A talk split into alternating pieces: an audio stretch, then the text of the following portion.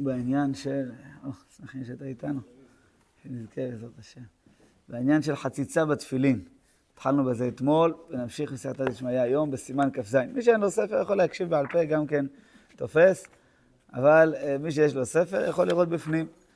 אז אנחנו בסימן כ"ז בעמוד קי"ז, בעמודה החיצונית. בדרך כלל העמודה החיצונית זה ספר בית חדש, אבל פה לפי העימוד יצא שהבית יוסף בשני עמודים. בואו נסכם קצת מה שראינו אתמול. הטור כתב, לא יהיה דבר חוצץ ביניהם לבשרו. התפילין צריכים להיות על הגוף שלך, בלי חציצה באמצע. לא איזה תחבושת, לא פלסטר, לא בגד ולא שום דבר שחוצץ. בין תפילין של יד, בין תפילין של ראש. שניהם צריכים להיות, תכף נגיע, בהמשך נגיע לזה. אנחנו כרגע מדברים על הגוף של התפילין, על הבית. רצועות זה כבר נראה בהמשך. ההנחה הראשונית, שלא יהיה דבר חוצץ. מה המקור לזה? מי אמר? מי אמר שיש איסור חציצה בתפילין? מה הבעיה שיהיה משהו חוצץ? אז אתמול ראינו את דברי הראש, שהוא מוכיח את זה שני מקומות בגמרא. מקור אחד, הראש מביא, הסברנו את זה אתמול, בקצרה נחזור על זה, שהכהנים, הגמרא אומרת במסכת ערכין, הכל חייבים, הברייתא שם, הכל חייבים בתפילין, כהנים, לוויים, ישראלים. הגמרא שואלת, כהנים, לוויים וישראלים, פשיטא, אם לא הם חייבים, אז מי יהיה חייב בתפילין? כהנים, לוויים, ישראלים חייבים בתפילין. אלא מי? אה, נו, הם יהיו עדיפים מה... הגרים גם עדיפים, גם חייבים, אבל הם יהיו חייבים יותר. מעם ישראל? ודאי שלא. אז מה הלשון הזאת שגם הכהנים, הלוויים והישראלים? יש רשימה ארוכה שם, נכון? יש עוד רשימה, גרים ועבדים משוחררים, אבל הלשון הזאת, הכל חייבים בתפילין, כהנים, לוויים וישראלים, לא מובנת. מה, וכי הם צריכים להגיד עליהם שהם חייבים בתפילין? זה פשוט, זה עם ישראל, מה? עונה הגמרא, הכהנים היה צד לחשוב שאולי הם פטורים ממצוות תפילין. למה? אומרת הגמרא, הכהנים לא יכולים להניח תפילין של יד, כיוון שיש עליהם בגדי כהונה, והכתונת, כתונת זה אחד מבגדי כהונה, שרוול. עכשיו, בגדי כהונה צריכים להיות כפי המידה, בלי חציצה. כתוב, ולבש הכהן מידו בד, מידו, לשון מידתו, תפור עליו, יושב בדיוק. ושלא, ומכנסי בד ילבש על בשרו. אז זאת אומרת, בגדי כהונה צריכים להיות על הבשר של הכהן, בלי דבר חוצץ. אסור לכהן להוסיף איזה גופייה, להוסיף איזה משהו, לא, כן, שום דבר. גם לא להוסיף סוודר, אה? לא, היה להם מכנסיים, המכנסיים שלהם זה לא מכנסיים שלנו, זה הבגד הפנימי שלנו, למדו אותו משם. היה להם כותונת ארוכה שמכסה את כל הגוף, והמכנסיים היו פנימיים, ועשה להם מכנסי בד לכסות בשר הערווה, כיוון שהם היו הולכים בבית המקדש, עולים על הכבש, מה ייווצר מצב שהרצפה רואה את הערווה שלהם כביכול, אז לכן שמים מכנסיים, לצניעות. אפילו שאף אחד לא רואה את המכנסיים האלה, הם פנימיים. זה לא מכנסיים שלנו היום, שכולם רואים אותם. מכנסיים שהיו לכהנים זה מכנסיים פנימיים, שאף אחד לא רואה אותם, זה בשביל תוספת צניעות. אז ארבעת הבגדים של הכהנים, שזה בעצם המכנסיים, הכותונת, האבנט והמצנפת, המגבעת, ארבעתם צריכים להיות על הגוף בדיוק, לא שום דבר נוסף. אמרנו אתמול, כנראה שבקיץ היה להם כותונת יותר דקה ובחורף כותונת יותר עבה, אבל אין להוסיף סוודר ואין להוסיף גופייה, אין מושגים כאלה. בגדי כהונה צריכים להיות על הגוף ממש. אז איך הוא ישים תפילין? אם הכהן רוצה להניח תפילין של יד, אז יוצא, או שיש פה חציצה בין הגוף לבין הכותונת שלו. אין דבר כזה. עכשיו תגיד, הפשיל את השרוול, אז נו, אז הוא לא לבוש כמו שצריך, הוא לא לבוש מדו בד. אז ודאי, הכהנים בבית המקדש לא היו מניחים תפילין של יד. לא יכולים לקיים את המצווה הזאת כשהם מקיימים מצווה של כהונה. יכול להיות, אמרנו, אולי יש איזה זמן ביום, אולי ב... שהם אה, אה, לא עובדים ממש בעבודה של בית המקדש, הם יכולים להניח תפילין, אבל במשך היום, באופן רציף, הם לא יכולים לעבוד עבודת המקדש עם תפילין של יד. אז לכן באה הברייתא ואומרת, בכל זאת, הם חייבים בתפילין. מה הפירוש? פטורים מתפילין של יד כי הם לא יכולים, חייבים מתפילין של ראש. אז בבית המקדש הכהנים היו כל הזמן עם תפילין של ראש, כל היום, כמובן לא בלילה, כל היום הם היו עם תפילין של ראש בעבודת בית המקדש, אבל לא עם תפילין של יד. זה היה דבר מיוחד. עם ישראל בזמנו, כולם היו עם תפילין כל היום, כמו שדיברנו כמה פעמים, אבל כולם היו עם תפילין של יד, תפילין של ראש. הכהנים לא, רק תפילין של ראש בלבד. אז מפה מוכיח הראש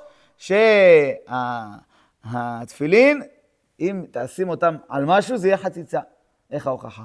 כי אם תשים, אם באמת אין בעיה של חציצה בתפילין, אז מה הבעיה של הכהנים? תלבש את התפילין על הכותונת של בית המקדש.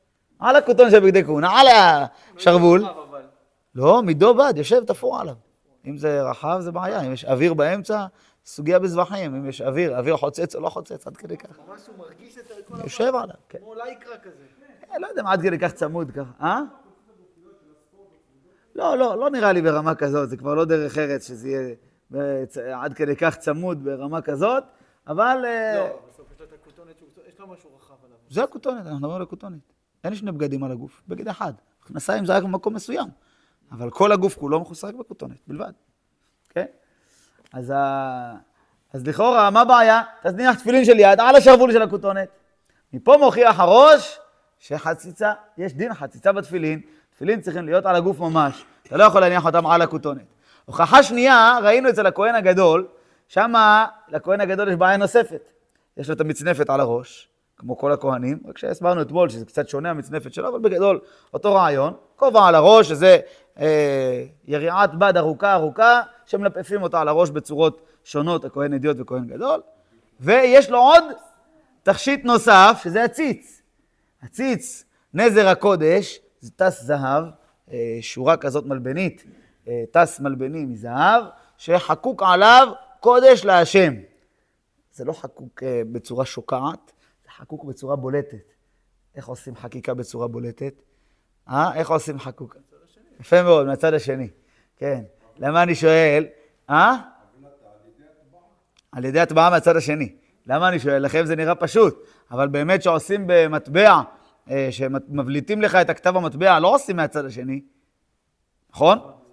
אי אפשר מהצד השני לעשות, כי יש לך גם שם הטבעה. איך עושים? שבלונה. יו, אז זה מה שלכן שאלתי, איך עושים בציץ שהכתב יהיה בולט? אם תגיד לי שבלונה, זה פסול. למה? כי שבלונה, אם תיקח שבלונה שבה יהיה חקיקה כזאת, קודש להשם, ותטביע אותה על הציץ, מה יקרה? זה לא נקרא שכתבת קודש להשם, כי מעכת את השוליים, מעכת את הרווח, את הרקע של האותיות, אבל באותיות לא נגעת, נכון? כשקרה, אם אתה תיקח שבלונה ותטביע על הציץ, לא נגעת באותיות, האותיות נשארו באותו גובה, מעכת את כל הרקע, ואז נהיה אותיות, זה לא נקרא שכתבת. זה נקרא שנגעת ברקע. יש דין כזה בהלכות ספר תורה, חק תוחות, אם שמעתם את הדין הזה. מה זה חק תוחות? שאתה מגרד, עושה איזה פעולה צדדית, ופתאום נהיה לך אות. נגיד נפל לך טיפת דיו. אתה מגרד מסביב בטיפה, משאיר באמצע אות רש. זה לא נקרא שכתבת. מה זה, על שבת כאילו מדובר? לא, לא, לא, בהלכות ספר תורה למשל. אם, ת- אם ת, נפל לך טיפת דיו, או, ברוך הבא. נפל לך טיפת דיו, ואתה עכשיו תגרור מסביב בתוך הטיפה, תיצור שם אות רש, או אות י', או כל אות שהיא, זה לא נקרא שכתבת. זה לא נקרא כתיבה. למה? כי אתה התעסקת במסביב, לא התעסקת באות עצמה. אז זה גם בציץ ככה, טוב, זה מאמר מוסגר, זה לא נוגע להלכה שלנו, זה רק ככה, כיוון שהזכרנו את הציץ, אז הזכרנו את הצורת כתיבה, איך היו כותבים בציץ, צריך שזה יהיה בולט, וצריך שזה יהיה אה, על ידי נגיעה בגוף האות, ולא על ידי משהו חיצוני מסביב. אז לכן אמרתם יפה, מהצד השני, חוקקים בצד השני, אז התעסקת בגוף האות, לא התעסקת במסביב, ונוצר לך כתיבה בולטת. איפה הציץ היה יושב? על המצח. כתוב בתורה, והיה על מצח אהרון. אז אם הציץ על המצח והמצנפת על הראש, איפה התפילין? איפה התפילין? אין מקום לתפילין. אומרת הגמרא במקום אחר, עד עכשיו דיברנו סוגיה אחת. הוא לא על המצח, נכון, אסור שהוא יהיה על המצח, יפה מאוד שלמה, אסור שיהיה על המצח, אם זה על המצח, לא יצאת ידי חובת תפילין. הציץ על המצח והמצנפת על הראש, אז איפה, איפה יהיה התפילין? בדיוק. מי שם אצל כהן אדיוט, תגיד מה הבעיה, הוא מזיז קצת המצנפת, המגבעת שלו. אבל כהן אדיוט מה? כהן גדול מה? הרי יש ציץ. נה, גמרא זה לא קושייה באמת, נכון, יש ציץ, ויש מצנפת, ויש באמצע רווח.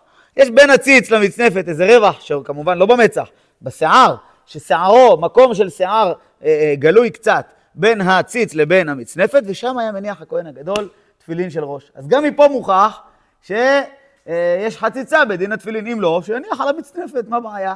אז גם מפה מוכח שיש דין חציצה בתפילין. שתי הוכחות מביא לנו הראש. אה? לא, בטח היה לו תפילין קטנות מאוד, מיוחדות, אה, כמו של הדור הקודם, אם אתה מכיר, יש תפילין ישנות, ישנות, שבדור הקודם היו מעבדים עור של בהמה דקה. כש- ואז העיבוד שלו הוא הרבה יותר קטן, והיה יוצר תפילין, ממש, אפשר להגיד, אה, לא יודע, קצת יותר מסנטימטר על קצת יותר מסנטימטר, משהו כזה, מאוד מאוד מזערי. אה? כן, כן, לא כמו הקטנים של היום. היום הפצפונים ש, שאומרים, אלה שמניחים ראשי ריבונותם ביחד, זה כמעט פי שתיים או יותר ממה שהיה אז. לא היה אפשרות בעבר. בדורות הקודמים לא היה להם מכשור. או, אם ככה זה לא בעיה לברך עליו. סיפרנו על, סיפרנו על הבן איש חי, שבזמנו כשהגיע חכם אחד לשם ולימד אותם לעשות ריבוע מיוחד, אז הוא אמר להם לא לברך עד שיתקנו את כל התפילין. התקופה לא היו מברכים בבגדד על התפילין עד שיתקנו. כי לא היה מכשור כל כך טוב שיהיה ריבוע מדויק. נכון, נכון, בטח הקול- הקולמוס צריך להיות יותר קטן, הכל, הכל יותר קטן. הקולמוס יותר קטן, הקלף דק כמעט כמו נייר, נכון מאוד. טוב, אז עכשיו הראש הביא לנו שתי הוכחות. אחרי ההוכחות האלה הוא אומר, שמע, זה גם כתוב במפורש בתורה, כתוב וקשרתם לאות על ידיך. על ידיך משמע, על היד ממש, לא על השרוול של היד. נכון? צריך שלא יהיה דבר חוצץ בינו לבין היד. אחרי שהבאנו הוכחות מהגמרא, הוא אומר, שמע, זה גם כתוב בתורה. קשרתם לאות על ידיך, הפשט של המילה על ידיך, שזה יהיה עליך ממש. כמו שלמדנו לגבי בגדי כהונה, ילבש על בשרו, משמע על בשרו ממש, שלא יהיה חציצה. אז גם על ידיך, בין עיניך, שלא יהיה חציצה. עד כאן דברי הראש. אתמול ראינו שהרשב"א הקשה על זה. כמובן הרשב"א לא הקשה על הראש, כי הרשב"א אה, לא ראה את דברי הראש, הם היו בני אותו דור, יש להם התכתבות קטנה בעניינים מסוימים, אבל ברוב הדברים הרשב"א לא רואה את דברי הראש, הוא גדול ממנו, מבוגר ממנו בכמה שנים טובות, הוא לא ראה את אה, כתבי הראש, אבל הוא הקשה מעצמו. אמר, יש לנו משנה במסכת מגילה. משנה אומרת, יש אנשים שהם פסולים להיות שליחי ציבור. אנשים שהם, יש להם כל מיני דרכי המינים. שיהיה בשורות טובות. אנשים שיש להם איזה... איזה דעות משובשות של כופרים, של מינים, צדוקים, כל מיני. אנחנו לא ניתן להם להיות שליח ציבור שלנו, זה פשוט. עכשיו, אחד מהם, דוגמה שמביאה המשנה, אדם שאומר, אני לא עולה בבגדים אה, אה, צבועים, אני, אם אני, יש לי בגד צבעוני, אני לא עולה, זה לא כבוד. רק בבגדים לבנים אני עולה שליח ציבור. אומרים לו, זה, מאיפה הבאת את השיבוש הזה? מהצדוקים, מהמינים, מהגויים, מהכמרים שלהם? איך תעלה שם חזן? פה אתה לא עולה. גם אם אחר כך הוא ירצה, טוב, טוב, אני עולה. עם חולצה כחולה, לא, אתה לא עולה. אתה לא עולה אצלנו כי אתה כבר נפסלת. זה מראה שהראש שלך חושב על דעות חיצוניות. אז בין הדוגמאות שהמשנה שם מונה, דברים כאלה של דרכי המינים, מי ששם את התפילין שלו על השרוול מבחוץ, אומרת המשנה, הרי זה דרך החיצונים. למה זה נקרא דרך החיצונים? כי כתוב בתורה, והיה לך לאות על ידך. הם אומרים, אות, אות פירושו, עדות, סימן, מה זה עדות? שכולם רואים. אז לכן הם היו מניחים תפילין על הבגד, מבחוץ, תפילין של יד, שכולם יראו אותם. ואילו רבותינו דרשו, והיה לך לאות. האות תהיה מוסתרת שרק אתה רואה ולא אחרים. עד כדי כך למדנו בשיעורים הקודמים, שתפילין של יד יש עניין להסתיר אותם. לך לאות ולא לאחרים לאות. תוריד עליהם קצת השרוול, תכסה אותם, אם אתה יכול להוריד את כל השרוול, אה, הנה מה טוב. אם לא, לפחות את הבית תכסה קצת עם השרוול, כדי שהבית יהיה מכוסה לך לאות ולא לאחרים לאות. תפילין של יד יש עניין שיהיו מוצנעים. את השרוול? לא כתוב בשולחן את המילה הזאת, שרוול, וגם... אה, איפה זה מובן? אה, פשט הדברים, לכסות ממש. אה, אתה מדבר על מה שכתוב בסידור, להוריד את השרוול, זה גם עניין שלא יהיה כבוד בתפילה לעמוד ככה עם יד חלוצה, זה לא כל כך דרך כבוד. אמנם אתה עומד ככה עם שרוול אחד מורם למעלה בגלל שזה מצוות תפילין, אבל מצד שני, אתה- זה לא שרוול אחד סגור, שרוול אחד מורם, זה לא צורה כל כך מכובדת, לכן לכתחילה מורידים. וגם יש עניין להצניע גם את הרצועות, אבל זה כבר יותר על פי הסוד. על פי הפשט מספיק לכסות את הבית, זה מספיק. אם יש לך שרוול ארוך, יותר טוב. והיה לך לאות. תפילין של יד זה אות אישי, אות פרטי. תפילין של ראש, וראו כל עמי הארץ כי שם השם נקרא עליך ויראו ממך. רבי אליעזר אומר, אלו תפילין שבראש. תפילין של יד זה בחינה שהיא צריכה להיות מוצנעת, יותר אות אישי, כן? אתה מבין שיש דברים שהם אישיים, ויש דברים שהם, אה, אדרבה, הם אה, אה, מפורסמים. תפילין של יד צריכים להיות אות אישי, משהו בינך לבין קונך. ותפילין של ראש, אדרבה, צריכים להיות גלויים וראויים, שכולם רואים אותם. אתמול מישהו הביא אה, דוגמה שגם ברית מילה נקראת אות, כן? לא יעלה על הדעת שתגיד שזה אות, אז יהיה עדות לכל באי העולם. ודאי שזה אות אישי שהיא מוצנעת. כן, אמנם יש מקום לשאול איפה המילה אות והייתה לאות, אה, אולי אפשר לומר ביני וביניכם, זה אות יותר אה, אישית. אבל על כל פנים זה מפורש בגמרא ככה, והיה לך לאות. אז אומר הרשב"א, משמע מהמשנה שכל הבעיה של אלה שמניחים תפילין על השרוול, לא בגלל שזה חציצה, בגלל שלך לאות ולא לאחרים לאות. משמע שמצד דין חציצה אין בעיה להניח תפילין על שרוול. אה, ראיה או לא ראיה? לכאורה, ראיה מהמשנה, מסכת מגילה. אז זה עכשיו נהיה לנו מחלוקת בין הראש לבין הרשב"א. הראש אומר, חציצה אסור בתפילין. בין תפילין של יד, בין תפילין של ראש, כמו שראינו את הראיות שלו. ואילו הרשב"א אומר, לא, אין חציצה בתפילין, אפשר להניח תפילין אפילו על שרוול.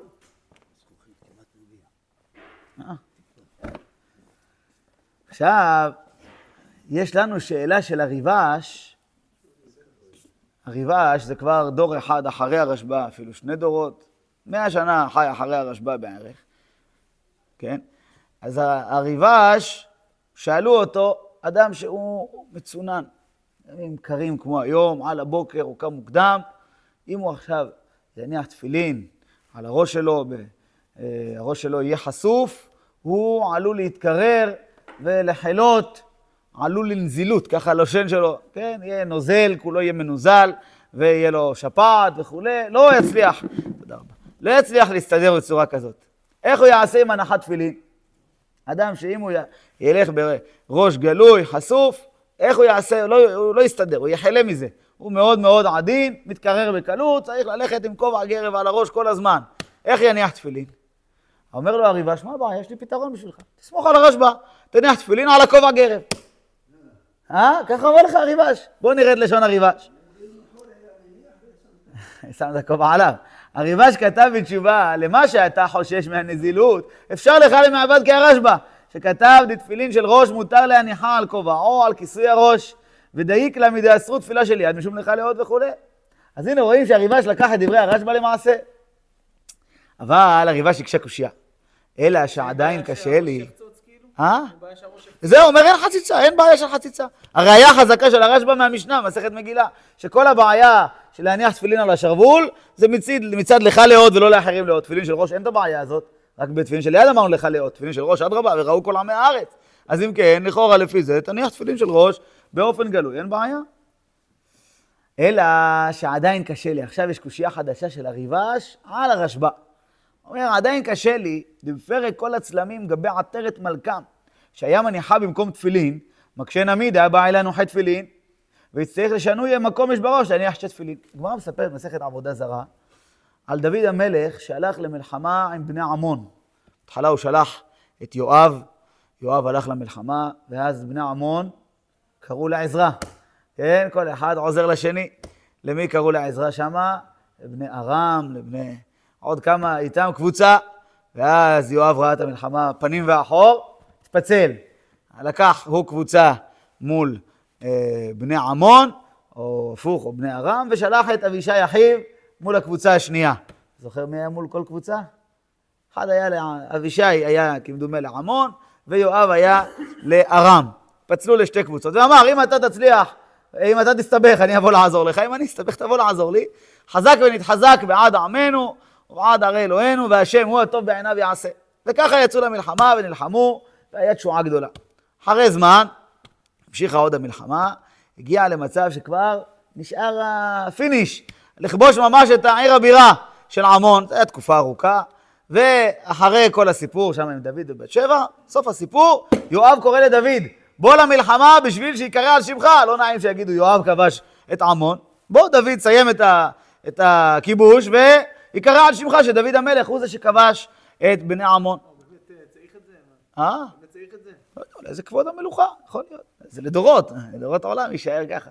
יכול להיות שזה עניין, תכף נראה שיכול להיות שזה עניין על דרך הסוד, כי באמת, אה, דוד המלך הגיע לשם למלחמה, באמת אה, נלחם בהם, סיים, סך הכל סיים את המלחמה, כן, בפשטות שלוחו של אדם כמותו, יואב שליח של דוד, זה לא סיפור, זה נקרא על שמו גם בלאו הכי.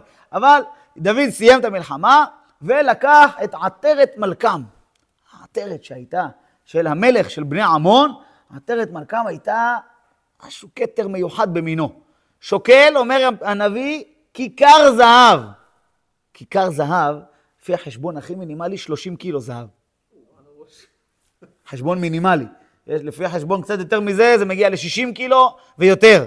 כן, לפי רבנו תם בבבא מציאה מ"ד, כל דינר זהב זה כפול מדינר של כסף. אז אם ככה דינר זהב זה 9 גרם לפחות, ואם אה, אה, מנה זה 100 דינרים, כיכר זה 60 מנה. או, שואלת הגמרא, איך, איך מניחים את זה על הראש? שתי תשובות. תשובה אחת, לא, שלוש תשובות. תשובה אחת הגמרא אומרת, היה שם פטנט, היה מגנט מעל הראש, בתקרה או משהו, רב עוצמה, ואז הכתר מונח על הראש בדיוק, אבל לא, לא מכביד בכלל על הראש, בגלל המגנט הוא מאזן את הכל. בסדר? הגמרא אומרת אבן שואבת, אבן שואבת זה מגנט. היה שם, בנו בתקרה, מקום כמובן, עשו איזה משהו יפה, זה ארמון, זה לא... עשו שם איזה משהו מאוד יפה, שזה מגנט, והזהב עומד, הכתר האדיר הזה עומד על הראש של דוד, בלי שהוא מכביד לו על הראש בכלל. זו תשובה אחת. תשובה שנייה, אה? למה, זהב זה לא מתכת? הוא לא מתמגנט? לא. טוב, אז תבדוק, תלמדו עוד ועוד ועוד, ותגיעו, ותגיעו לסוג... זהב טהור. רגע, שנייה. כן, הוא רך מאוד. נכון. אז טוב, או שזה כמו שאתה אומר, תלוי כמה קראט זה היה אה, הזהב הזה, או שלא כתוב שם, לא כתוב שם מגנט, כתוב אבן שואבת. יכול להיות שזה היה אבן שואבת מסוג אחר ששואבת זהב, לא מופקע בכלל. טוב, הלאה. זה תירוץ אחד. תירוץ שני היה שם שדוד לא היה שם את זה על הראש ממש, אלא רק זה היה ראוי, יושב טוב על הראש שלו, כמו שתכף נסביר, אבל בפועל זה היה מונח בצד, לא היה לובש את זה ביום-יום. תירוץ שלישי, זה לא היה כיכר זהב בפועל, אלא היה שווי כיכר זהב על ידי יהלום יקר מאוד שהיה שם, כי הנביא אומר כיכר זהב ואבן יקרה. אז אחד התירוצים בגמרא, הכוונה היא כיכר זהב בשווי על ידי אבן יקרה, על ידי יהלום אה, יקר מאוד שישב שם קבוע בראש הכתר, וזה היה השווי של כיכר זהב. טוב, אבל לפי התירוץ הקודם, לא, זה היה כיכר זהב ממש. עכשיו, אז זה הכתר של דוד. או, הכתר של דוד, שהוא לקח אותו שמה, אז שאלנו לכאורה, הרי הכתר הזה, זה היה של עבודה זרה, כי המילה עטרת מלכם שכתובה בנביא, מתפרשת שני פירושים. או עטרת של המלך שלהם, מלכם, המלך של בני עמון, או העבודה זרה שלהם, של בני עמון, אנחנו יודעים במקום אחר, שנקראת מלקום. ככה במלכים י"א, שמוזכר שם על שלמה המלך, בין הדברים מלקום, שיקוץ בני עמון. אז זה אותו, אותה מילה בניקוד אחר. אז עטרת מלכם זה עטרת מלקום. זה אומר הכתר של העבודה זרה. ורבותינו מבינים שבאמת הכתר הזה הוא היה שייך לעבודה זרה. אז איך אפשר שדוד המלך לקח אותו? אז כבר הסברנו אתמול, אריה אה, יגיד לנו, איך, הסבר, איך אפשר שדוד ייקח את העבודה זרה? היה שם איתי הגיתי. נכון? דיברנו על זה אתמול גם אחרי השיעור. איתי הגיתי היה גוי, והוא היה אחד מהעוזרים של דוד, והוא היה גוי, עוד לא התגייר. והוא היה מגת, גת זה פלישתים. הוא איתי הגיתי הזה, גוי שלוקח עבודה זרה ומבטל אותה, מתבטלת. יהודי שלוקח עבודה זרה, ברגע שהיא שלו, אסורה בהנאה. לך תזרוק אותה בים המלח. לא אבל... מי, הגוי? כן, ברגע שהוא גוי, אז הוא, יש לו שייכות לעבודה זרה, וכשהוא מבטל אותה, יורק בה עליה, בועט בה, דורק, לא משנה, מבטל אותה מחשיבות, מבטל אותה משם אלוהות, אז היא באמת היא מתבטלת לגמרי, והיא חוזרת להיות זהב רגיל. זה מה שהיה שם, איתי הגיתי, הוא ביטל אותה, ואז דוד יכול לקחת אותה לעצמו, לקח את הכתר הזהב הזה, ושם אותה בראשו. הכתר הזה היה בו משהו מיוחד. הגמרא אומרת, הגמרא אומרת שלא כל אחד יכול ללבוש את הכתר הזה. למה לא כל אחד יכול ללבוש? יש בזה פירוש. רש"י אומר, מקום אחר, לא בעבודה זרה, בסנהדרין כ"א רש"י אומר, היה מקל זהב, שרביט זהב, בלשון רש"י, עובר בתחתית של הכתר מצד לצד, חוצה את העיגול של הכתר שאמור לשבת על הראש, יש שם מקל זהב שחוצה מצד לצד. נסה לשים על הראש, ייפול. אתה לא יכול לשים. יש לך עיגול, ובאמצע את העיגול חותך מקל זהב. שרביט זהב חותך את הכתר מצד לצד, שאי אפשר ללבוש אותו. ודוד המלך היה חריץ בראש בדיוק במקום הזה של הכתר. ולא רק לדוד, לא רק לדוד, לכל אחד מבניו, מזרעו של דוד, שהיה ראוי למלוכה, היה לו את החריץ הזה והכתר יושב עליו בדיוק. ואחרים שינסו ללבוש, לא. הגמרא אומרת, כתוב, ואדוניה בן חגית מתנשא לאמור אני אמלוך. הבן של דוד, ניסה לעשות, למה כתוב מתנשא לאמור? כתוב, אדוניה בן חגית, אומר אני אמלוך. מה זה מתנשא לאמור? מתנשא הכוונה היא שהוא ניסה לעשות משהו של אה, כבוד. מה הוא ניסה? לשים את הכתר עליו, ולא הולך לו, נופל לו. מצד לצד, הוא מנסה, לא הולך, מנסה, לא הולך. שמים על שלמה, יושב. אותו דבר היה אחרי כמה דורות. יואש, יואש, זה היה בן קטן, אנחנו קוראים את זה בהפטרה של שבת שקלים. בן שבע שנים יואש במולכו. יפה מאוד. עתליה הייתה מלכה מרשעת, אשתו של המלך אחזיהו, נכון? והיא הרגה, אחרי שבעלה נפטר, הרגה את כל זרע המלוכה ותפסה את המלוכה בכוח. לא נשאר כמעט אף אחד. אה? נראה לי אולי יורם, ואז הבן שלה חזיהו היה הבן שלה, ואז הוא מת אחרי איזה שנה. יכול להיות, כן, יכול להיות שאתה צודק, אבל אחרי אחזיהו, צודק, ועתליה אם אחזיהו, כתוב, יפה מאוד. יפה. אז היא אימא של אחזיהו, אבל אחזיהו מלאך, וכשהוא מת, היא הרגה את כולם, והיא תפסה את המלוכה לעצמה. היא לא הייתה מזרע המלוכה כמובן, היא לא מזרע דוד המלך, היא רק נשואה למישהו ממשפחת דוד המלך, והיא, כן, היא הבת של אחאב, והיא הרגה את כולם. לא השאירה אחד. הצליח. לא, איזבל זה אשתו של אחאב. עתליה הבת. כן, גם איזבל כאילו? היה לו הרבה נשים לשלחה. כן? אז לכן, ה- עתליה הרגה את כולם, והצליחו להבריח אחד. ילד, תינוק קטן קטן ממש, שהוא והמנקת שלו, הבריח אותו, החביא אותו, יהוידע הכהן הגדול, החביא אותו בקודש הקודשים. שם אף אחד לא יכול לבדוק, לא יכול לגשת. אה? בעלייה? לא כתוב בקודש הקודשים? טוב, צריך לחפש שם. לא, לא, לא עוד יותר, אתה מתכוון שכהן גדול נכנסים שם פעם בשנה, לקודש הקודשים. ואילו לעלייה נכנסים פעם בשבוע, והמרלה פעם ביובל, מחלוקת בגמרא, אה, כמה פעמים נכנסים לעלייה לבדוק מה היא צריכה. אבל שם החביאו לא בקודש הקודשים עצמו, בעלייה. טוב, צריך לחפש לבדוק. אה? החדר שמעל קודש הקודשים. גם לשם לא נכנסים. זה קדוש, בקדושה, כן, זה קדוש. רק שהגמרא אומרת שהמקום הזה הוא יותר חמור, בגלל שהוא נכנסים לשם רק לעיתים נדירות, אפילו יותר מפעם בשנה. קודש הקודשים, כהן גדול נכנס פעם בשנה. לעליית קודש הקודשים נכנסים פעם בשבוע, ואמרלה פעמיים בשבוע, שבוע הכוונה שבע שנים. פעם בשבוע, ואמרלה פעמיים בשבוע, ואמרלה פעמיים ביובל. ככה גמרא בפסחים פ"ו. אבל אתה אומר שזה צריך להסתכל, לבדוק אם זה היה התחבא בקודש הקודשים או בעליית בית קודשי הקודשים. על כל פנים, מקום שאף אחד לא יכול לגשת לשם. יהוידע הכהן הגדול החביא אותו במשך קרוב לשבע שנים, התחבא שם, הוא והמנקת שלו, דואגת לו להכל, מאכילים אותו, משחק שם, מחליפים לו שם הכל, עושה במקום הקדוש ביותר לעם ישראל, בשביל פיקוח נפש. הגיע לגיל שבע שנים, לבינתיים כמובן יהוידע מלמד אותו תורה, מלמד אותו מצוות, מלמד אותו הכל. הוא אה, המלך העתידי, הוא הנצר היחיד לדוד המלך. היא השמידה את כל זרע המלוכה. בגיל שבע שנים, הוציאו אותו משם והמליכו אותו. כתוב שמה ששמו את הנזר ואת העדות. מה זה הנזר והעדות? אומרת הגמרא, הנזר זה הכתר, והיא העדות שהוא ראוי למלוכה, ששמו עליו את הכתר והוא יושב עליו.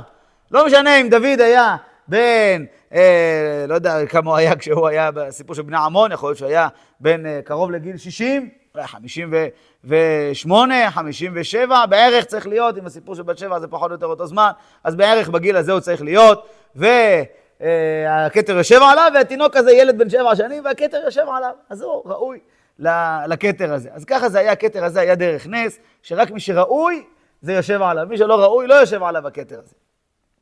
אז עכשיו הגמרא שואלת, איך דוד המלך לובש את הכתר הזה? אה?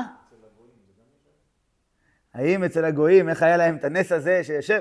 יכול להיות, לפי הפירוש שזה היה הכתר של העבודה זרה, אין בעיה, עושים עבודה זרה חריץ בראש והכל מסתדר. אה, מראש יכול להיות שעשו את זה ככה כדי שבן אדם לא ילבש את זה. יכול להיות שזה מה שהם עשו. אבל לפי, לפי הפירוש שזה הכתר של, ה, של המלך שלהם ממש, אז צריך להבין. יכול להיות באמת שאין שני פירושים. יכול להיות, הכוונה עטרת מלכם, המלך שלהם, מי זה? מלכו. כאילו עבודה זרה זה כמו בחינה של מלך, יכול להיות. כל פנים, מזה אמרתי, יכול להיות שבגלל זה... הוא לא ויתר, לקחו לו את המלוכה. הוא לא ישב לו, אבל הוא לא הסתפק בזה. הוא המשיך. הוא המשיך והמשיך והמשיך, וגם אחרי שכבר מלך שלמה, הוא עוד המשיך וניסה מכיוון אחר לקחת את אבישג, עד ששלמה היה צריך להרוג את אדוניה בסוף. אה? הפטרה זה נעצר קצת לפני, בחוק לישראל זה ממשיך. כן, מה שקרה היום חוק לישראל, אז רואה באמת שכבר אה, אדוניה נפגש עם בת שבע ומבקש, רק תתני לי את אבישג, את יודעת שכולם רצו אותי, רק מהשם היית לו. כן, לא נרגע גם אחרי ששלמה נפטר, מה נעשה? גם אחרי ששלמה מלך ודוד הלך לעולמו, לא נרגע אדוניה וניסה שוב להשיג את המלוכה בדרכים אה, עקלקלות. אבל הוא לא, אבל לפחות את זה הוא יודע שהוא לא יכול, הכתר לא יושב עליו, אבל זה לא מספק אותו. עכשיו, הגמרא שואלת שם, איך דוד המלך היה מניח תפילין? כמו שאמרנו, התפילין היו מניחים כל היום. אם יש לו כתר יושב על הראש, אז איפה התפילין? איפה יש מקום לתפילין? ומה הקושייה? נגיד, מה הבעיה? נגיד שהכתר יושב, כמו שאמרנו, המצנפת, אחורה, ויש מקום לתפילין, מה יכול להיות? הגמרא אומרת שדוד המלך על, ה, על הכתר הזה אמר פסוק בתהילים, זאת הייתה לי, כי פיקודיך נצרתי. את העדות הזאת קיבלתי, את השכר הזה של כתר כזה שהוא מיוחד למלכות בית דוד, כתר בדרך נס, כמו שהסברנו, הדבר הזה, זכיתי לשכר הזה, כי פיקודיך נצרתי. מה הכוונה? רבותינו אומרים שכל היום דוד היה עם תפילין, ובלילה שאין לו תפילין, בכל זאת, פיקודיך נצרתי. הוא שומר את ה... הרי מה המטרה של התפילין? שאדם יזכור את השם יתברך כל הזמן. אז דוד המלך גם בלילה, כשהוא בלי תפילין, פיקודיך נצרתי, הוא כל הזמן חושב על השם יתברך, לא מש מדעתו לרגע ייחוד השם, שיוויתי השם נגדי תמיד, גם את זה דוד המלך אמר. אז לכן, זאת הייתה לי משמע שהכתר הזה יושב במקום של התפילין. יש תפילין, ויש את הכתר, והכתר במקום של התפילין. אז אם נגיד שהוא היה לובש את הכתר רק בלילה, אין בעיה. אבל הוא היה לובש אותו כל הזמן. אז איך הוא היה מניח תפילין, דוד המלך? עוני, עונה הגמרא, איך דוד המלך היה מניח תפילין? היה לו, יש בראש מקום לשתי תפילין. אל תחשוב שהמקום שיש לנו של הנחת תפילין, זה מקום שמספיק להנחת תפילין אחד. לא, באמת, אם תרצה להניח שתי תפילין, אפשר, יש מקום. ומפה הגיע הדין שהרבה הרבה מניחים תפילין, גם של ראשי וגם רבנו תם ביחד. איך יש מקום לשניהם? הגמרא אומרת, יש מקום בראש להניח שתי תפילין.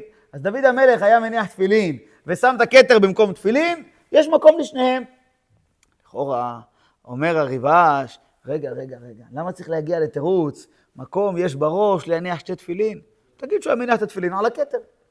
לפי מה ששאלנו מקודם, האם יש חציצה או אין חציצה בתפילין, לפי השיטה של הרשב"א, שאין בעיה של חציצה בתפילין, תניח תפילין על שרוול, תניח תפילין על, אה, על כובע גרב. לפי זה, אומר הריבש, אז למה דוד המלך לא יכול להניח את התפילין על הכתר? מה הבעיה?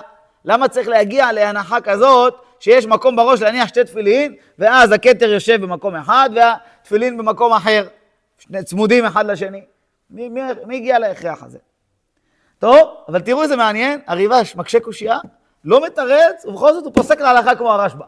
הריבש אומר, אבל ראיתי נוהגים להניח על הכובע לפי סברת הרשב"א, והר"ן כתב סברתו זאת בלי שום חולק, עד כאן לשונו. אומר הריבש, תשמע, אמנם יש לי קושייה על השיטה של הרשב"א, משמע שאי אפשר להניח תפילין על כובע, אבל אומר הריבש, אני ראיתי בספרד, הריבש היה בספרד לפני הגירוש, היה עוד לפני הגירוש הראשון, הזכרנו אתמול, שהריבש ברח מספרד בגזרות של הגירוש הראשון.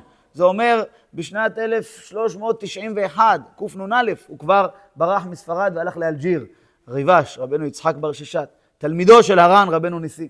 אז הוא אומר, ראיתי שיש נוהגים, שאנשים שחולים ואין להם אה, אפשרות להוריד את הכובע מהראש, שלא יתקררו. יש אנשים עדינים כל כך שצריכים לשים כובע בימים הקרים, אולי גם בארצות ההם, יותר קר מפה, אז צריכים כובע כל הזמן, שלא יתקררו. ראיתי אומר אנשים שמניחים תפילין על הכובע.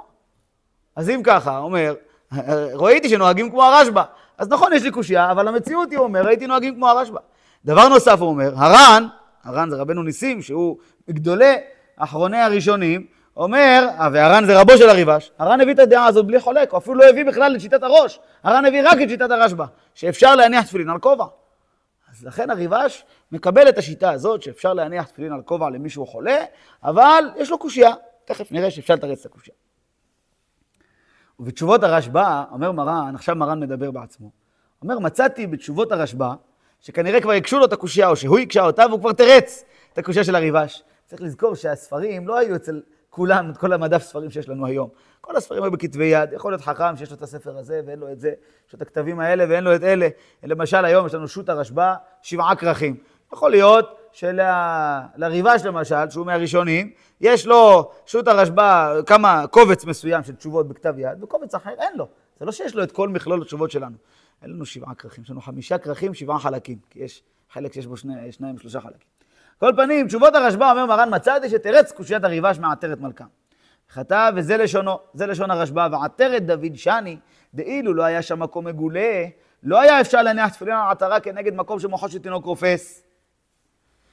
מה הכוונה? המקום של התפילין, יש לו מקום בראש. אנחנו יודעים שהמקום של התפילין זה מהתחלת עיקרי השערות, אני אומר עיקרי השערות, כי מי שיש לו שיער ארוך ויורד על המצח לא יכול להניח פה תפילין, נגיד יש לי פה שיער. לא, עיקרי השערות, איפה הצמיחה של השערות, עד מקום שמוחו של תינוק רופס. אה, לא כדאי כל כך לבדוק, אבל אפשר לראות את זה. אצל תינוק קטן קטן, אפשר לראות אפילו בנשימות שלו, אתה רואה את התזוזה של הקרקפת של הראש. אתה מזהה עד איפה המקום של, uh, שמתחיל עצם הגולגולת. הרי עצם הגולגולת נסגר רק אחרי כמה חודשים. המקום הזה זה נקרא מוחו של תינוק רופס, מקום רך, שאפשר לגעת שם. לא מומלץ לגעת שם, כן? הגמרא אומרת שצריך להיזהר שלא תיילד מיילדת גויה יהודים. אלא אם כן, יהודייה עומדת על גבה. אבל אם בפני עצמה, אסור. למה? חוששים שאולי תהרוג את התינוק. אז מקשה הגמרא, אולי גם כשיש שם מישהו, יהודייה, עדיין המיילדת יכולה, כשהיא מוציאה את הוולד, ללחוץ לו שם במקום בראש ולהרוג את התינוק. אם זה החשש שלך, שגויה תהרוג את התינוק. משמע שזה דבר שהוא פשוט. הגמרא דוחה את זה, אומרת, לא חוששים, כשיש שם מישהו שרואה אותה, היא חוששת, היא לא עושה דברים בעייתיים. על כל פנים, המקום הזה הוא מסוכן, לא לגעת שם, לא לוחצים שם, כולם יודעים, מי הילדים יודעים, לא מתקרבים לראש, בגלל המקום הזה שהוא מקום אה, רך. השם יתברך עשה את זה בכוונה, שעצם הגולגולת לא תיסגר בתוך ההיריון בבטן של האימא, כי אז אם היה הגולגולת יוצאת כשהיא קשה, כמו שהיא אה, במשך חיי האדם, היה יכולה לקרוע ומאוד להזיק לאימא. אז לכן עצם הגולגולת לא שלמה, והיא ביציאה משחקת לפי העניין, יכולה אפילו לזוז, אם יש לה לחץ, אז עצם הגולגולת זזה, לפעמים הראש יכול לצאת קצת כמו אגס או כל מיני דברים כאלה, וזה מסתדר תוך כמה שעות או יום-יומיים, זה מסתדר. יודעים את הדברים האלה, דברים ידועים, שהעצם הגולגולת בכוונה לא נסגרת בבטן האם, רק אחרי כמה חודשים היא נסגרת. אז המקום הזה נקרא מוחו של תינוק רופס. זה המקום של הנחת תפילין. תינוק נראה מעוות שהוא... אה? כשהוא יוצא, לא כולם, יש, כשלפעמים יש קצת לחץ או עיכוב בתי עלה כשהוא יוצא, יכול להיות שהראש ממש מתעוות. איך הראש יכול להתעוות? כי עצם הגולגולת לא שלם. בכוונה העצם הזאת לא שלמה. בכוונה העצם לא שלמה. אה? יש לו גמישות.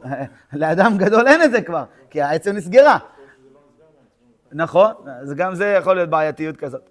על כל פנים, אז לכן, אז לכן המקום הזה שהמוח של התינוק רך, זה המקום של הנחת תפילין. אז אם כן, יש פה מקום גדול. אומר הרשב"א, אם אתה תשים על כובע דק, כמו איזה כובע גרב או כיפה, משהו כזה דק, בסדר, אתה יכול לכוון שהתפילין יהיו בדיוק על המקום הנכון, על איפה שמוחו של תינוק, רק מה, יש איזה משהו בד מבדיל בין התפילין לגוף, לפי הרשב"א זה בסדר. אבל אם היה דוד שם את, ה, את התפילין על הכתר, הכתר הזה, דיברנו עליו כבר, אמרנו המשקל שלו היה לכל הפחות 30 קילו זהב, 30 קילו על הראש של דוד, דיברנו על זה באריכות כבר, מי שאחר ישמע אחר כך את ההקלטה, סילבן דואג לה. לעניין הזה. היה שם סיפור יפה. אז איך דוד יכול להניח תפילין על הכתר הזה? זה לא יהיה במקום של מוחו של תינוק רופא, זה יהיה איפשהו שם בגובה, זה לא בכלל לא על המקום. אז יוצא שהרשב"א מתייחס לקושייה ולא לא מפריע לו. הכוונה של הרשב"א שאין בעיה של חציצה, זה לא על גובה גדול, אלא על משהו דק, אה, כיפה, כובע דק, בד דק, אין בעיה לשמור על מקום התפילין, ובכל זאת תהיה חציצה, ולפי הרשב"א זה בסדר. אבל מצד שני, יש לנו בעיה אחרת. כשאנחנו מוצאים את התשובה של הרשב"א, אז מרן אומר, אנחנו רואים שהוא לא בדיוק אה, חתוך על זה, סגור על זה, שאפשר להניח תפילין על הכובע. הרשב"א מסתפק. בואו נראה את הלשון שלו. מכל מקום, לא כתב שיהיה דעתו כך בבירור, ממש בשתי שורות האחרונות של עמוד קי"ז, כמו שכתב הר"ן בשמו, אלא שמתוך טענה זו בא לידי ספק. ספק זה, שהרי כתב, וזה לשונו, ואם על תפילה של ראש אתה אומר, זו מסופקת היא בידי מכמה שנים, אף על פי שלא ראיתי לאחד מן הראשונים ז"ל שהסתפק בזה, אלא נראה דעת כולם שאין נותנים אותה על הבגד שבראש, כדי שלא תהיה חציצה בין תפילה לראש, וזהו שהביאני את הספק זה וכולי וכולי, הסברנו את ההמשך. אומר הרשב"א, תסתכל מה הר"ן אומר בתשובת הרשב"א, לא כמו שהר"ן העתיק, עד עכשיו ראינו את דברי הרשב"א מתוך העתקה של הר"ן, שם ראינו דברים ברורים. שהרשב"א סובר שאפשר להניח תפילין על כובע למי שיש לו חשש של התקררות ויגיע לידי חולי, ישים איזה כובע דק, כובע גרב על הראש, ועל זה יניח תפילין, ככה אומר לך הרשב"א. אבל אם תפתח תשובת הרשב"א, הוא אומר שזה ספק שהוא הסתפק בו כמה שנים, והוא לא ראה אחד מהראשונים שדיבר בזה, ואדרבה, נראה שיש בו חציצה, זאת אומרת, מרן, הרשב"א לא באמת מוחלט שאפשר להניח תפילין על כובע ואין איסור חציצה בתפילין. אבל מצאתי, אומר מרן, תשובה אחרת של הרשב"א. שם שאלו אותו על הרצועה של היד, אם יש עיכוב להניחה מבפנים על הבשר, או שאפשר דינה כרצועות של הראש מניחים אותם על הבגדים מבחוץ, אף על פי שהתפילה עצמה מניחים על הראש ממש, והשיב, מי לך שתפילה של ראש צריך להניחה על הראש ממש? אני אומר שאפילו על הבגד שעל הראש. שם שאלו את הרשב"א, הרי אנחנו יודעים שהרצועות של תפילין של ראש, איפה הם? על הבגדים, משתלשלות על הבגדים, הם לא על הבשר ממש. ואילו הרצועות של יד על הבשר ממש. שאלו את הרשב"א, מה ההבדל? אולי גם את של יד אפשר לשים את הרצועה על הבגד, למה בשל ראש כולנו ברור לנו ששמים את הרצועות על הבגדים ואף אחד לא אומר שזה חציצה? אז אומר הרשב"א, עד שאתה שואל אותי על הרצועות, אני אומר לך, גם הבית עצמו אפשר לשים על בגד. מה אתה שואל אותי על הרצועות? איפה, תביא לי ראייה שיש חציצה בכלל בתפילין. מי אמר שיש בעיית חציצה, איסור חציצה בתפילין? איפה למדת דבר כזה? אז מהתשובה ההיא משמע שהרשב"א לא כל כך מסופק, הוא אומר, באמת ככה הוא סובר. אני אומר שאפילו על הבגד שעל הראש, לא אני מסופק, אני אומר. ועוד הוא גם מביא ראייה, הוא אומר כל הבעיה היא בתפילין של יד דווקא. תפילין של יד צריכה להיות מוסתרת, כמו שדיברנו בשיעורים הקודמים, והזכרנו את זה קודם, כתוב בתורה, והיה לך לאות על ידך. לך לאות ולא לאחרים לאות. אתה צריך שהתפילין של יד יהיו מוסתרות, שרק אתה תראה אותם. אמרנו, זה אות אישי בינך לבין השם יתברך. ואילו תפילין של ראש, אדרבה, וראו כל עמי הארץ, כי שם השם נקרא עליך.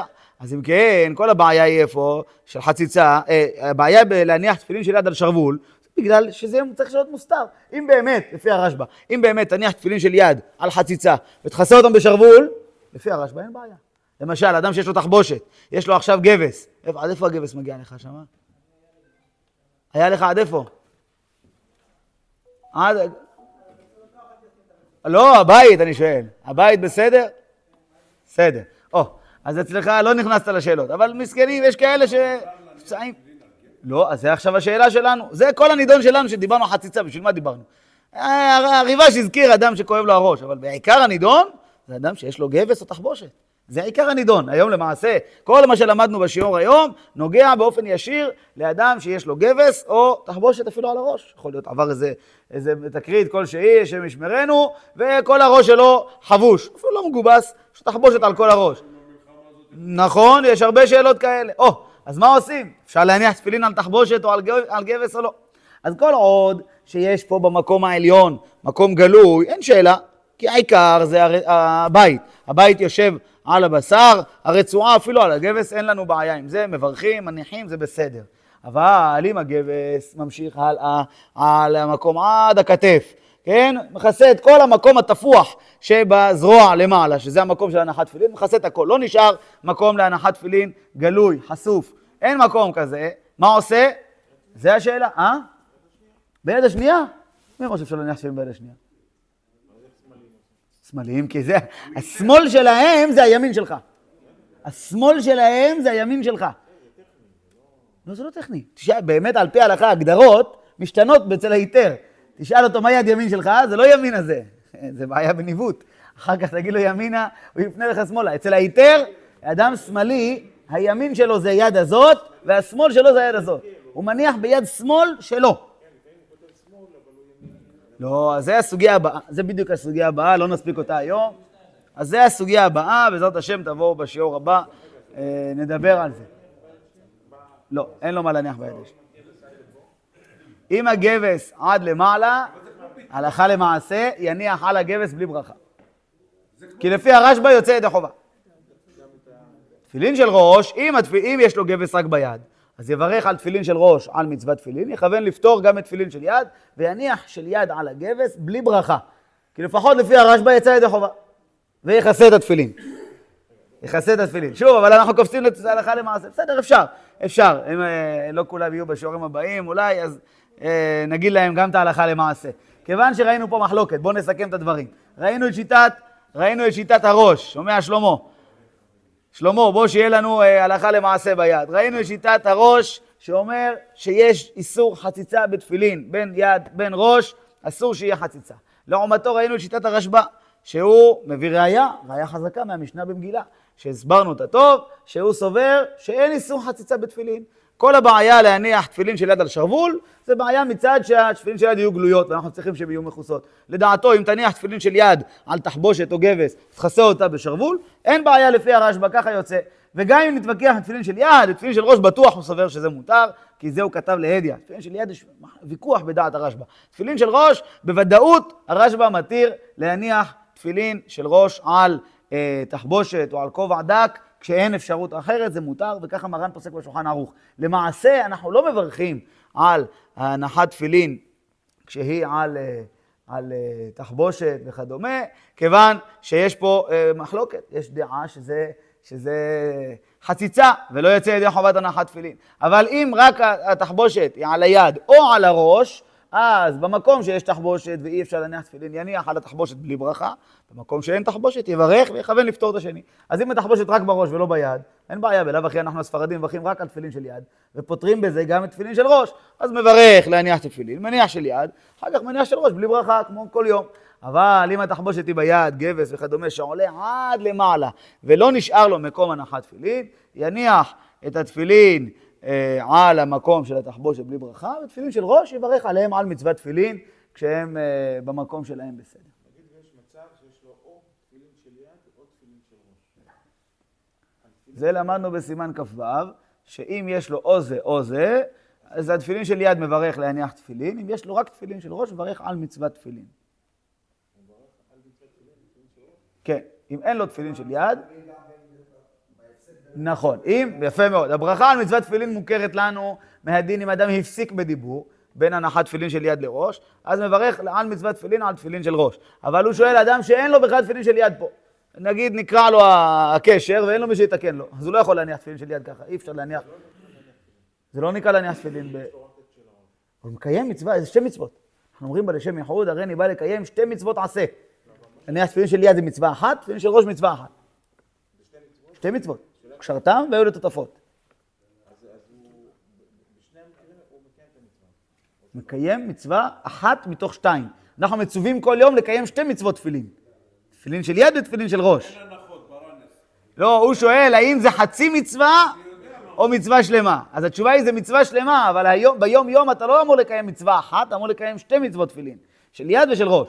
וכשאין לך, אז אתה מקיים מצווה אחת מתוך השתיים, לא חצי מצווה. כן.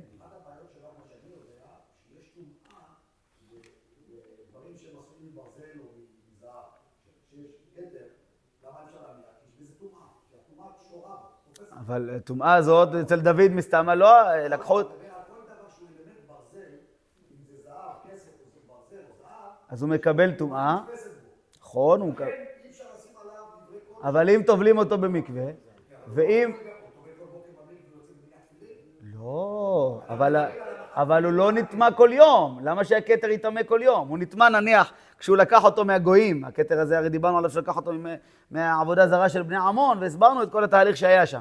כשהוא לקח אותו משם, מסתמה עבר קודם כל הזעה של אפר פרה אדומה, השלישי ושביעי, כי הפורש מהעבודה זרה כאילו פורש מן המת, מנין העבודה זרה שמטמאה במסע כנידה וכולי, ואחר כך אה, הטביל אותו במקווה, ואז הוא נהיה טהור. כשהוא נהיה טהור, לובש אותו. אם קרה שדוד נטמע והכתר עליו, או שהכתר נטמע בנפרד מדוד, אז הוא יצטרך לעבור שוב תהליך של טהורה. אבל ביום יום יכול ללבוש אותו שנה שלמה בלי שהוא יקבל טומאה. אנחנו היום, אתה מתכוון לומר שהיום מסביבנו, כולנו טמאי מתים, ממילא כל הטבעות וכל הת... זה, אתה נוגע בהם, נהיו טמאים, הכל טמא. מסביבנו, הכל טמא, זה נכון. אבל בזמנם הכל היה מסביב טהור, אדרבה, הטמא היה נפרד. היה לא, הכתר לא יטמא מכניסה לבית הכיסא. בית הכיסא זה, זה לא טומאה שתטמא גם את הבגדים וגם את כל זה, לא שייך לומר דבר כזה. אנחנו, גם אנחנו לא צריכים לטבול במקווה אחרי שירותים. נוטלים ידיים זה בסדר. כי זו טומאה יותר חלשה מטומאה אה, שמצריכה מקווה. טומאה שתטמא בגדים או תכשיטים שעליך, שזה כמו דין בגדים, זה רק טומאה שתצריך מקווה. ולא כל טומאה שמצריכה מקווה מטמאה גם בגדים. יש לנו סוגי טומאות שהאדם נטמא והבגדים שעליו לא נטמאים, ויש סוגי טומאות יותר חמורות שהאדם והבגדים שעליו נטמאים. זה נושא בפני עצמו. נכון, ויש מהם שמקבלים טומאה, ואם הם נטמאים צריכים טבילה, ויש מהם שלא, וזה סוגיות, כן. כלי עץ עשוי לנחת, ציפויו בטל אליו, הוא בטל לציפויו, סוגיה בחגיגה. עכשיו, יש עוד מקרה מצוי של חציצה, וזה כבר צריכים יותר לשים לב, זה לא עד כדי כך תחבושת, זה יכול להיות דברים הרבה יותר קטנים. הפוסקים מדברים, אפילו אדם שהסתפר ועוד לא התרחץ, טוב, זה לא מצוי שאדם יסתפר על הבוקר לפני התפילה, אבל נניח שלא הנחת תפילין בבוקר, לא הזדמן לך, הלכת להסתפר, ואחר כך אתה נזכר, רגע, לא הנחתי תפילין היום. עכשיו שאתה, אם אתה עוד לא התרחצת, המקום של הנחת תפילין מלא שערות קטנות. שערות האלה תלושות. שיער מחובר לגוף, טוב, חלק מהגוף שלך. אבל שיער תלוש, חצוצה לכל דבר. חוצץ בין התפילין לבין הבשר. אותו דבר, הפוסקים מדברים על חולות, היום ברוך השם יש יותר היגיינה, יותר נקיות, אבל נניח שעכשיו החיילים נמצאים שם בשטח, והוא מתעפר בעפר, והוא זה, לא במצב, טוב, אם הוא בכלל הכי לא נקי מצד צרכים וכדומה, אין מה לדבר, הוא לא יכול לברך, הוא לא יכול לעשות את הדברים האלה, הוא אוכל בלי ברכה, זה דברים שהם פשוטים. אבל נניח שהוא לא מלוכלך בלכלוך כזה, רק יש לו חולות עליו, והשיער שלו ממש עם חול דבוק בו, לא, אי אפשר להניח ככה תפילין, צריך לקחת קצת מים, לשטוף את המקום טוב טוב, ואז להניח שם תפילין. אז זה מראה לנו שהחציצה היא לאו דווקא על התחבושת והכובע, זה יכול להיות דברים קטנים מאוד, שהם, יכול להיות אדם שהוא עם פאה נוכרית, יש לו פאה, אה, נשירה כזאת שגרמה לו לשים עליו פאה, וזה חציצה. אה? צובע את השיער, הצבע בטל כבר לשיער. בטל כבר לשיער. ככה אין בו ממשות, הוא פנימי, מתחת העור. אם הוא לא מתחת העור, אין בו איסור תורה. אה? אין בו איסור. מה זה? מה שאלת? מה שאלת? פאות. עם פאות. אז זה, אז במקרה כזה, מה עושים במקרה כזה? לא רוצה, יפה מאוד. יניח בבית שלו לפני שהוא בא לבית הכנסת, יוריד את הפאה, יניח תפילין, יברך ויניח תפילין, אחר כך יבוא לבית הכנסת, יניח תפילין בלי ברכה על הפאה. לפי הרשב"א הוא יוצא ידי חובה, אבל לברך הוא לא יברך. בלאו הכי לא מברכים על תפילין של ראש, אבל לא רק הברכה, גם אולי הוא לא יוצא ידי חובה לפי הראש, אז לכן בבית יניח תפילין, לפחות יקרא איתם קריאת שמע, כשהוא באמת התפילין על הראש שלו ממש, ובבית הכנסת יניח על הפה הנוכרית, ויסמוך בזה על הרשב"א, לפחות הוא יצא ידי חובה. אבל אם הוא עשה השתלת שיער, אז כבר זה הפך להיות חלק ממנו. לא קל להוציא ולהחזיר, מה זה נקרא דבוקות? באיזה רמה? ברמה שזה יכול להיחשב כחלק מגופו, השאלה היא ברמה שיכול להיחשב כחלק מגופו, או גם גבס אתה לא יכול להוציא בקלות, נכון? אז uh, השאלה היא, לא נראה לי שזה יהיה אף פעם בגדר.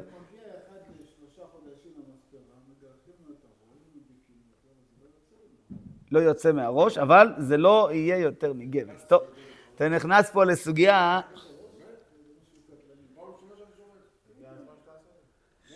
לא, לא צריכים. אה, גברים לא צריכים, זה שטויות. היום למדנו מנשים את כל השטויות האלה. אבל, טוב, אתה מעורר פה שאלה, כי לגבי, לגבי אה, חציצה בטבילה של נשים, שם הדיונים הרבה יותר אה, מעמיקים בנושא הזה, כי שם זה מעכב ושם אי אפשר לחכות, ולפעמים יש, יש בזה הרבה דיונים בפוסקים, לגבי למשל סתימה בשן זמנית, היא לא קבועה. סתימה קבועה בטלה כבר לגוף של האישה, אבל סתימה זמנית בשן, אז לכאורה, אז יש פה בעיה של חציצה. כיוון שהיא אה, עתידה תכף להסיר אותה בעוד כמה ימים, או בעוד זמן מסוים, או כן, אז זה, זה, זה, זה נידון שיש בפוסקי דורנו שמתירים לטבול כך, ויש שאוסרים לטבול כך, וזה דבר בעייתי. צריך לבדוק בכל, אה, בכל אה, מקרה כזה או דומה לזה, לבדוק את ההלכה למעשה. אי אפשר לדמות בזה ככה דבר לדבר על סמך סברה בעלמא, צריך בכל מקרה כזה לבדוק מה, מה ההלכה אומרת. אם זה למשל גבס או דברים כאלה. לא, אני אומר, ואם זה בחציצה של אישה, אתה לא תגיד לה לטבול בצורה כזאת, אז אי אפשר... לא, לא, לא, לא. להניח ביד ימין זה רק לאדם שהוא איתר יד, שמאלי. אדם שהוא לא שמאלי, אפילו שיש לו תחבושת או גבס שמכסה לו את כל היד, לא יכול להניח ביד ימין. אם אין לו שום אפשרות אפילו להניח על גבי הגבס, נגיד, נגיד יש לו כאבים כל כך גדולים, שאם הוא יניח תפילין ויהדק אותם אפילו על הגבס, זה יגרום לו לכאבים מדי גדולים, שהוא לא יכול. במקרה כזה שהוא לא יכול להניח אפילו על הגבס, אז יש אומרים שיניח ביד ימין, כמובן בלי ברכה, כי אולי יוצא בזה ידי חובה. יש דעה כזאת, אבל דעה דחויה מאוד מאוד, אבל אולי. אבל uh, כל עוד שהוא יכול להניח על הגבס, זה עדיף מלהניח ביד השנייה, כי ביד השנייה 99% שהוא לא יוצא ידי חובה, כן? רוב ככל הפוסקים, זו דעה דחויה מאוד, שכשאי אפשר ביד הזאת עוברים ליד השנייה. זו דעה שכמעט לגמרי דחו אותה. אבל יש דעה כזאת סוף סוף, אז לכן, אה? אנחנו לא לא מרשים, אנחנו בסך הכל, אנחנו בסך הכל מנסים להתחקות, אבל הוא לא עושה כלום בזה. זה לא העניין שלא מרשים. אנחנו לא, לא, אף אחד פה לא עניין של מרשים. אנחנו מנסים בסך הכל, תקשיב, שלמה. שלמה, שאלת. שאלת, שלמה, שלמה. שלמה, אבל שאלת, בוא תשמע תשובה, למה? לא צריך לשאול ולשתוק. רגע, שלמה, שלמה, בוא תשמע תשובה, אבל... חבל לשאול שאלה בלי לשמוע תשובה. אתה שואל, למה אדם שלא יכול להניח ביד שמאל, מה הבעיה שהוא יניח ביד ימין? אני שואל, אדם שעכשיו לא אכל... ודאי, ודאי. אדם מסכן, היה פצוע קשה, מורדם, מונשם, בכל חג הפסח. לא אכל מצה. מסכן, מתעורר, אומרים לו, שמע, ראש חודש אייר, בוא תספור את העומר. הוא אומר, מה תספור את העומר? אני רוצה לאכול מצה. ליל הסדר. תביאו לי מצה עכשיו. הוא אומר, מה מצה? אבל חודש אייר עכשיו. אכפת לי, אני רוצה מצה. תביאו לי מצה. מה תגיד לו, הוא מקיים מצווה שהוא אוכל עכשיו מצה בחודש אייר? אבל הוא רוצה לקיים מצווה, הוא מסכן, היה מורדם ומונשם. מה הבעיה שהוא יאכל מצה עכשיו באייר? מה קרה? מה קרה? מה זה כל כך קשה? תשמע, תגיד לו, אתה באמת, אתה אנוס, אתה לא אשם, לא כלום, אבל אי אפשר לקיים מצוות אכילת מצה לא בליל הסדר. אז אי אפשר לקיים מצוות סוכה לא בסוכות, אבל הוא אנוס, הוא עכשיו עושה מצווה גדולה, הוא נלחם. נניח עכשיו חייל נלחם. אני שואל, חייל עכשיו נלחם. חייל עכשיו נלחם, עוד שאלה, חייל עכשיו נלחם, בסדר? כשהוא נלחם בקרבי, סיפר לי מישהו שהוא חייל בקרבי, הוא אומר, תוך כדי המלחמה עושים צרכים בלי להרגיש. הוא בלחימה, לא יודע, אני לא, לא מבין בזה, אתם מכירים מסתם יותר ממני, אה? לא, לא, לא, אבל הוא תוך כדי אומר, תוך כדי כשנמצאים שם, אומר, אתה לא מרגיש בכלל, אתה אחר כך מוצא עצמך מלוכלך, אין לך זמן בכלל ללכת הצידה, אה? יכול להיות. אין מציאות. טוב, הנה חינמי. הלאה, הלאה. נניח שזה צרכים קטנים, נניח שהוא גם הלך הצידה והתפנה צרכים גדולים, ואין לו איך לנקות עצמו 100%, הוא לא נמצא בתנאי, בתנאי שטח, ועכשיו מביאים לו ארוחה והוא רוצה לאכול. אומרים לו, שמע, אתה לא נקי, אסור לך לברך. נכון? זה ההלכה, אי אפשר לברך כשהגוף לא נקי. אבל הוא אומר, אני רוצה לברך. אומרים לו, אסור לך לברך, תאכל בלי ברכה, אסור לך גם לא לאכול. אתה עכשיו חייל, אתה אסור לך לשחק בכוח הפיזי שלך. אתה חייב לאכול מנה שלמה, אם זה לחם, אם זה מה שיהיה, ואסור לך לברך. אבל אני רוצה לקיים את המצווה. אבל אתה לא יכול לקיים את המצווה הזאת. אתה אנוס, בשמיים ירשמו לך וי. אם זה מה שאתה מחפש וי, ירשמו לך וי. אדם שחשב לעשות מצווה ונאנס ולא עשה, מעלה עליו הכתוב כאילו עשה. אבל העשייה בפועל... אם אדם הוא גידם, לא יניח תפילין? גידם שנחתכה הזרוע שלו עד הכתף, לא מניח תפילין. יפה מאוד. רק מניח תפילין של ראש, כמובן. תפילין של יד הוא לא מניח. זה לא עניין של החמרה. טכנית אי אפשר. ואם הוא גידם בשתי ידיים? אה? יד ימין אי אפשר להם. הפוך, למה יותר? אדרבה, עכשיו הוא עושה הכל בימין. הוא ימיני. לא, לא, לא, אבל אדם ימני. אדם ימיני, באיזה יד מניח? עכשיו יופי, ברגע שהוא עבר ליד שמאל, הוא נהיה אדם שהוא שמאלי לגמרי. אז באיזה יד הוא אמור להניח? לא, אבל אם נחתכה לו יד ימין והוא נהיה שמאלי, אז באיזה יד הוא אמור להניח? שמאלי באיזה יד מניח? שמאלי באיזה יד מניח? ימין, אז הימין שלו נחתכה. תמיד היד של אתה עובד, אתה מניח ביד הנגדית. אין דבר כזה, אדם שהוא גידם, אתה תגיד, אבל מה הבעיה, רוצה להניח ביד השנייה? אז נשאל אותך וגידם בשתי ידיים, אולי יניח ברגל? אין דבר כזה. יש אפשרות לקיים את המצווה. המצווה נקבעה על יד שמאל. המצווה לא נקבעה. אז שוב, אני שוב מכניס בסוגריים, יש דעה בפוסקים, אבל דעה מאוד דחויה, שאומרת, שמע, אם אין לו אפשרות ביד ימין, ביד שמאל יכול ביד ימין. אז טוב, בשביל להיות טוב, אם באמת אין לו שום אפשרות אחרת, אתה אומר, אולי, אולי באמת באיזה אחוז קטן הוא מקיים בזה מצווה, אז אדרבה, בוא ניתן לו לקיים את המצווה באחוז הזה. אבל בפשטות, זה לא נקרא שהוא מקיים מצווה. ותשאל, אבל הוא רוצה לקיים, אז כמו זה אדם שהוא גידם בשתי ידיים והוא רוצה לקיים, מה נעשה? אז לא בכל אופן יכול לקיים את המצווה. המצווה, טוב, אם, אם באמת קצת נרצה, הזמן שלנו נגמר, אבל אם נרצה קצת יותר להעמיק בזה, המצוות שלנו הן לא רק הצד הפיזי שאנחנו רואים. הצד הפיזי שלנו, שאנחנו עושים, הוא עושה את התפקיד שלו בתור כמו מראה. הוא עושה פעולות אחרות לגמרי. יש, רבנו ארי מביא, שיעקב אבינו, כשהיה מפצל במקלות שמה שהוא פיצל, ברהטים, בשיקתות המים, כן? בפרשה שם שקראנו פרשת ויצא, הוא אומר, במקלות האלה שהוא פיצל שם, הוא עשה בזה בחינת הנחת תפילין. מה זה אומר? אני לא מבין מה זה אומר. אבל אני מבין שהתפילין בשמיים זה לא העניין דווקא של הבית והרצועות. יש בשמיים משהו מסוים, אור מסוים, אה, עולם מסוים, שעל ידי שאתה עושה פה פעולה שאמרו לך מה לעשות, נתנו לך הוראות מדויקות, אתה מצליח להפעיל שם את מה שצריך להפעיל. בלי שעבדת לפי ההוראות האלה, נשאר שם חשוך אותו המקום. כן, אתה אומרים לך, תדליק את הכפתור הזה, ידלק פה האור בכל האולם. תלחץ על הכפתור השני, לא ידלק. אבל תגיד, אין, הכפתור ההוא לא עובד, אני מנסה בכפתור השני אלף פעם. מה נעשה? לא נדלק, זה לא מחובר. זה ככה, המצוות שלנו באמת הן לא רק הצד הפיזי שאתה רואה פה, זה מחובר למעלה וזה עושה דברים אמיתיים מאוד מאוד. ביום שבעזרת השם נפתח, השם יפתח לנו את העיניים, להבדיל, ויגאל השם את עיני בלעם, פתאום הוא ראה דברים. אז ביום שיפתח לנו העיניים, תראה שהפעולה הפיזית הקטנה שאנחנו עושים פה, היא פועלת דברים אמיתיים ממש. אמיתיים ממש, לא דברים דמיוניים, לא מטאפוריים, דברים אמיתיים ממש. אלא מה? שהם אמיתיים יותר מהעולם שלנו. העולם שלנו הוא עולם דמיוני. הכל, הכל דמיון בעולם הזה. נראה לך אמיתי. שם הדברים האמיתיים ממש. וכשתראה שמה, כבר יתבטלו כל השאלות. כי מה נעשה? אם תלחץ על הכפתור הזה, ידלק שם האור. תלחץ על הכפתור השני אלף פעם, לא ידלק האור, גם אם הכפתור הזה לא עובד. לא עובד, לא עובד, ננסה לתקן אותו. אבל ללחוץ על הכפתור השני, לא יעלה על הדעת. אתה תדליק אור אולי במקום אחר, אולי אפילו חיבית אור במקום אחר. טוב. אבשלום, תביא בית מנוחה בינתיים. בית מנוחה שרצינו לקרוא, כן.